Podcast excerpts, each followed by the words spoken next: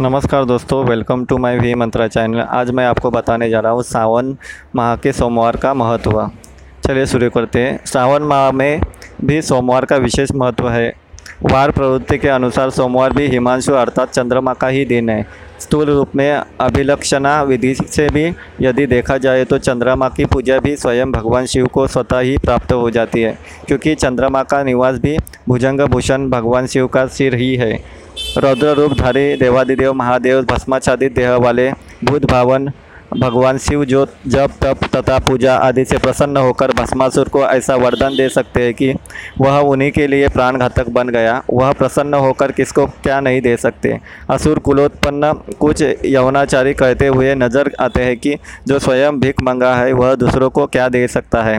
किंतु भग, संभवतः उसे या उन्हें यह नहीं मालूम कि किसी भी देहधारी का जीवन यदि है तो वह उन्हीं दयालु शिव की दया के कारण है। अन्यथा समुद्र से निकला हलाहल, पता नहीं कब का शरीरधारियों को जलाकर भस्म कर देता। किंतु दया निदान शिव ने उस अति उग्र विष को अपने कंठ में धारण कर समस्त जीव समुदाय की रक्षा की। उग्र आतप वाले अत्यंत भयंकर विष को अपने कंठ में धारण करके समस्त जगत की रक्षा के लिए उस विष को लेकर हिमाच्छादित हिमालय की पर्वत श्रृंखला में अपने निवास स्थान कैलाश को चले गए।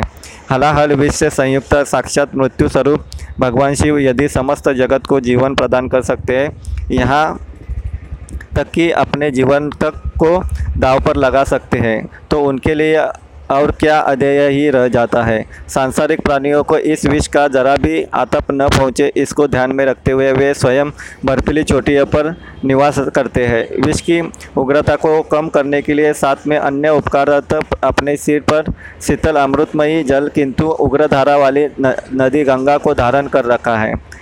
उस विष की उग्रता को कम करने के लिए अत्यंत ठंडी तासीर वाले हिमांशु अर्थात चंद्रमा को धारण कर रखा है और श्रावण मास आते आते प्रचंड रश्मि पुंज युक्त सूर्य को अभी अपने आगोश में शीतलता प्रदान करने लगते हैं। भगवान सूर्य और शिव की एकात्मकता का बहुत ही अच्छा निरूपण शिव पुराण की वायव्य संहिता में किया गया है। अर्थात भगवान सूर्य महेश्वर की मूर्ति है। उनका सुंदर मंडल दीप्तिमान है। वे निर्गुण होते हैं। निर्गुण होते हुए भी कल्याणमय गुणों से युक्त है। केवल सुन रूप है। निर्विकार सबके आदि कारण और एकमात्र है। यह सामान्य जगत उन्हीं की सृष्टि है। सृष्टि, पालन और संहार के क्रम से उनके कर्म असाधारण है। इस तरह वे तीन, चार और पाँच रूपों में विभक्त हैं।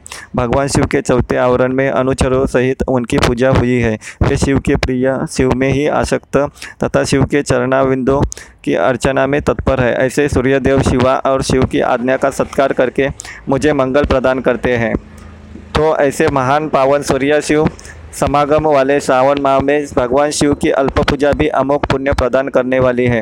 तो इसमें आश्चर्य कैसा? जैसा कि स्पष्ट है कि भगवान शिव पत्र पुष्पादि से ही प्रसन्न हो जाते तो यदि थोड़ी सी विशेष पूजा का सहारा लिया जाए तो अवश्य ही भोलेनाथ की अमोक कृपा प्राप्त हो की जा सकती है। शनि की दशांतरदशा अथवा साढ़े साथी से छुटकारा पाने के लिए सावन मास में शिव पूजन से बढ़कर और कोई श्रेष्ठ उपाय नहीं हो सकता है।